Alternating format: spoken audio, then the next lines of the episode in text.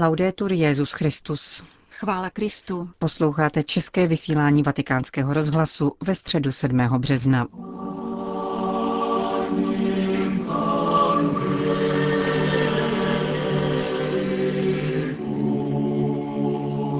Dnešní generální audience se kvůli špatné předpovědi počasí, která se po dlouhodobém římském dešti naštěstí nenaplnila, konala zároveň v aule Pavla VI. a svatopetrské bazilice. Zahájilo ji čtení z prvního listu Korintianům, ve kterém apoštol Pavel věrně podává Ježíšova slova při poslední večeři. Právě eucharistické modlitbě věnoval Petru v nástupce dnešní katechezi z cyklu Omši svaté. Cari fratelli e sorelle, buongiorno. Dobrý den, drazí bratři a sestry.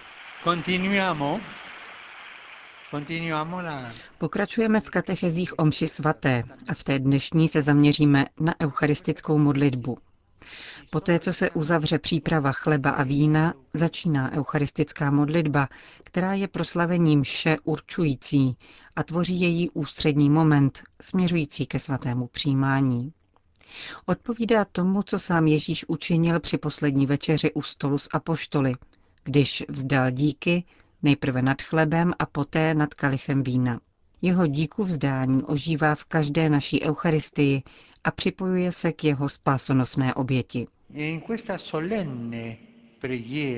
V této slavnostní modlitbě, protože eucharistická modlitba je slavnostní, církev vyjadřuje to, co koná, když slaví Eucharistii, a také důvod jejího slavení, kterým je reálně zpřítomnit společenství s Kristem v posvěceném chlebu a víně. Poté, co kněz vyzve lid, aby pozvedl srdce k pánu a vzdal mu díky, pronáší na hlas eucharistickou modlitbu jménem přítomných, přičemž se obrací k Otci skrze Ježíše Krista v duchu svatém. Smyslem této modlitby je spojení celého schromáždění věřících s Kristem ve vyznávání velikých činů božích a v podání oběti. Pokud se má schromáždění věřících spojit, musí nejprve rozumět. Proto církev chtěla slavit obřad v jazyce, kterému lidé rozumějí, aby se mohli připojit ke knězi pronášejícímu tuto velikou modlitbu chvály. Kristova oběť a oběť Eucharistie je totiž jedna jediná oběť. Je to tatáž oběť. V misálu jsou obsaženy různé formulace eucharistické modlitby. Všechny jsou krásné a skládají se z hlavních prvků, které bych nyní chtěl připomenout. Na prvním místě je zde preface, což je díku vzdání za boží dary, zvláště za vyslání božího syna jako spasitele. Prefaci uzavírá běžně zpívaná aklamace Sanctus. Je moc krásné zpívat svatý, svatý, svatý pán. Celé schromáždění připojuje svůj hlas k andělům a svědcům, aby chválilo a slavilo Boha. Dále je zde vzývání ducha, aby svou mocí posvětil chléb a víno. Vzýváme ducha svatého, aby přišel a aby v chlebě a víně byl Ježíš. Působení ducha svatého a účinnost vlastních Ježíšových slov pronášených knězem reálně zpřítomňují Ježíšovo tělo a krev pod způsobami chleba a vína a jeho oběť přinesenou na kříži jednou provždy. Ježíš byl v tomto ohledu zcela jasný. Vyslechli jsme, jak svatý Pavel podává Ježíšova slova. To je mé tělo, to je má krev. Vyslovil je sám Ježíš a proto si nemáme myslet nic divného. Ale jak to, že se něco takového může stát? Je to Ježíšovo tělo a tím to končí, ano? Víra. Nastupuje víra, aby nám pomohla uvěřit. Jde o úkon víry, ale je zde reálné Kristovo tělo a krev. To je tajemství víry, jak vyznáváme po proměňování. Kněz řekne tajemství víry a my odpovídáme zpěvem aklamace. Když církev v očekávání pánova slavného návratu slaví památku jeho smrti a zmrtvých vstání, předkládá mu oběť směřující nebe se zemí. Nabízí mu Kristovu velikonoční oběť a obětuje spolu s ním sama sebe. Přičemž prosí, aby se mocí Ducha Svatého stávala jedním tělem a jednou duší v Kristu. Církev nás chce spojit s Kristem, abychom se s pánem stávali jedním tělem a jednou duší. Toto je milost a plod svátostného přijímání. Sytíme se Kristovým tělem, abychom se jako ti, kteří na něm máme účast, stávali jeho živoucím tělem v dnešním světě. Církev se připojuje ke Kristově oběti a svěřuje se jeho přímluvám v postoji modlitby. V tomto smyslu je církev častokrát v katakombách zobrazována jako žena s rozepjatými pažemi v modlitebním postoji. Je krásné myslet na modlící se církev.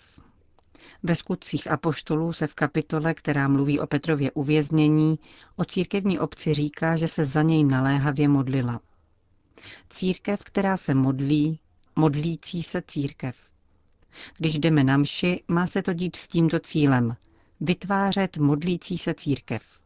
Jako Kristus rozepěl své ruce na kříži, tak skrze něho, s ním a v něm se církev obětuje a prosí za všechny lidi. Eucharistická modlitba žádá Boha, aby schromáždil všechny své děti v dokonalosti lásky. Ve spojení s papežem a biskupem, kteří se jmenovitě zmiňují na znamení toho, že Eucharistii slavíme ve společenství se všeobecnou a místní církví. Oběť, stejně jako přímluva, se Bohu předkládá za všechny členy církve, žijící i zesnulé, v očekávání blažené naděje, že budeme s panou Marií sdílet věčné nebeské dědictví. V eucharistické modlitbě se na nic a nikoho nezapomíná, níbrž vše přivádí k Bohu, jak připomíná závěrečná doxologie. Na nikoho se nezapomíná. Pokud ale mám na mysli nějakého člověka, příbuzného, přítele, kteří jsou v nouzi, anebo odešli z tohoto do jiného světa, mohu je v tuto chvíli jmenovat, ať už tiše, vnitru, anebo napsat jejich jméno a dát je pronést na hlas? Otče, kolik musím zaplatit, aby tam ono jméno zaznělo? Nic. Rozumíte tomu? Nic. Mše se neplatí. Mše je Kristova oběť, kterou podstoupil zdarma. Vykoupení je zadarmo. Pokud chceš něco darovat, můžeš, ale neplatí se nic. Je důležité, abychom to pochopili. Tuto kodifikovanou formu eucharistické modlitby možná můžeme vnímat jako poněkud odtažitou. Pravdou je, že je starobylá, avšak jestliže dobře pochopíme její význam, určitě to zlepší naši účast. Vyjadřuje se v ní totiž všechno, co konáme při slavení Eucharistie a kromě toho nás učí, abychom pěstovali trojici postojů, které by u Ježíšových učedníků nikdy neměly chybět. Prvním je naučit se vzdávat díky vždycky a všude, a nejenom tehdy, když se všechno daří. Druhým je učinit ze svého života dar lásky, který by byl nezištný a svobodný, a třetím je budování konkrétního společenství v církvi a se všemi lidmi. Tato ústřední modlitba mše svaté nás tedy učí, abychom postupně činili ze svého života Eucharistii, tedy skutek milosti. Zakončil svatý otec dnešní katechezi, ke které připojil dva apely. První se týkal páteční postní liturgie v rámci pastorační iniciativy 24 hodin pro pána. Tento pátek budu v Bazilice svatého Petra sloužit kající pobožnost v rámci tradiční iniciativy 24 hodin pro pána. Přeji si, aby naše kostely zůstaly dlouhodobě otevřené a mohly tak přijmout všechny lidi, kteří se chtějí připravit na slavení Velikonoc ve svátosti smíření a zakusit tak boží milosedenství. Druhou výzvou se papež František obrátil k pořadatelům, účastníkům i divákům zimní paralympiády. Za dva dny budou zahájeny zimní paralympijské hry v jihokorejském městě Pyeongchang které nedávno hostilo olympiádu. Během ní se projevilo, nakolik může sport budovat mosty mezi znesvářenými zeměmi a hodnotně přispět k perspektivě mírové budoucnosti mezi národy. Paralympijské hry ještě více dokládají, že prostřednictvím sportu lze překonat osobní postižení. Paralympijští sportovci a sportovkyně, kteří se nepoddávají svým omezením, jsou pro každého vzorem odvahy, stálosti a houževnatosti. Sport se tak jeví jako veliká lekce inkluze, ale také životní inspirace a úsilí o proměnu společnosti. Obracím se s pozdravem na Mezinárodní paralympijský výbor, sportovce a sportovkyně, státní představitele a korejský národ. Ujišťuji o své modlitbě za to, aby tato sportovní událost podnítila dny míru a radosti pro všechny. e di gioia per tutti. V závěru generální audience po společné modlitbě páně Petru v nástupce všem přítomným požehnal. Dominum Hoviscum. Sit nomen Domini benedictum. Aiutorium nostrum in nomine Domini. Benedicat vos omnipotens Deus, Pater et Filius et Spiritus Sanctus. Další zprávy. Vatikán. Papež František schválil dekret o zázraku na přímluvu papeže Pavla VI., salvadorského arcibiskupa blahoslaveného Oskara Arnolfa Romera a dalších tří blahoslavených. Potvrdil rovněž mučednickou smrt 16-leté Slovenky Anny Kolesárové, šest dekretů o heroických ctnostech a zázrak na přímluvu karmelitánské misionářky. Při úterní audienci prefekta Kongregace pro svatořečení kardinála Angela Amáta papež František podle očekávání schválil vyhlášení dekretu o zázraku na přímluvu blahoslaveného Pavla VI. vlastním jménem Giovanniho Battisti Montiniho. Svatořečení tohoto papeže druhého vatikánského koncilu, který zemřel 6. srpna 1978, je tedy již pouze otázkou stanovení termínu. Postulátor kanonizačního procesu očekává, že k němu dojde v rámci podzimní biskupské synody. Další dekret o zázraku povede ke svatořečení a tedy rozšíření kultu na celou všeobecnou církev blahoslaveného Oscara Arnolfa Romera Galdámese, arcibiskupa San Salvadoru, zastřeleného u oltáře 24. března 1980 kvůli kritice režimu za porušování lidských práv a zločinů eskader smrti. Blahořečen byl v roce 2015. Další dva dekrety o zázracích se týkají dvou italských diecézních kněží.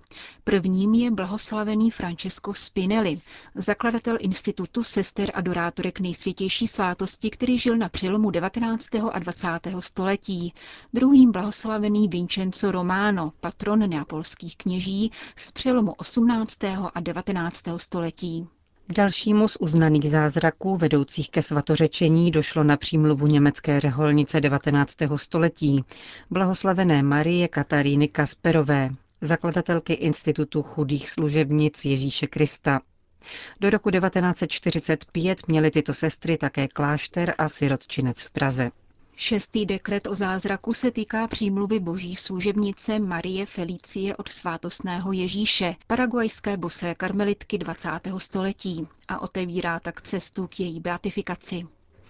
Papež František schválil rovněž dekret potvrzující mučenickou smrt 16-leté slovenské dívky Anny Kolesárové, zavražděné v roce 1944 vojákem Rudé armády, kterému se odmítla podvolit a chované v úctě jako mučenice čistoty. Dalších šest dekretů uznává heroické ctnosti polského kněze z řádu redemptoristů Bernarda Luběňského, italského kapucína Čečília Maria Cortinovíze, a rodných sester Justýny a Marie Schiaparoli, zakladatelek kongregace benediktínek od božské prozřetelnosti z Vogéry.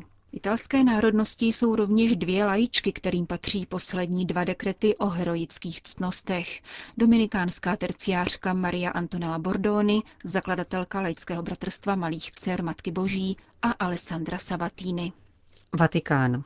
V úterý v Římě zemřel arcibiskup Hočiminova města, monsignor Paul Buvan Dok, a to pouhý den poté, co se Větnamská biskupská konference setkala s papežem Františkem během návštěvy Adlímina. Byl zasažen mozkovou mrtvicí při dopoledním mši svaté, kterou 32 větnamských biskupů slavilo v bazilice svatého Pavla za hradbami a které sám předsedal. Navzdory úsilí přivolaných lékařů zemřel zanedlouho poté v římské nemocnici San Camillo. Arcibiskup Paul Buvan Dok předsedal biskupské konferenci v letech 2013 až 2016. Narodil se roku 1944 ve středovětnamských horách. V září 2013 jej papež František jmenoval biskupem koadjutorem Hočiminova města, kde se o rok později ujal arcibiskupského úřadu jako nástupce kardinála Pham Minmana a jako třetí pastýř této arcidiecéze ustavené roku 1960. Končíme české vysílání vatikánského rozhlasu. Chvála Kristu. Laudetur Jezus Christus.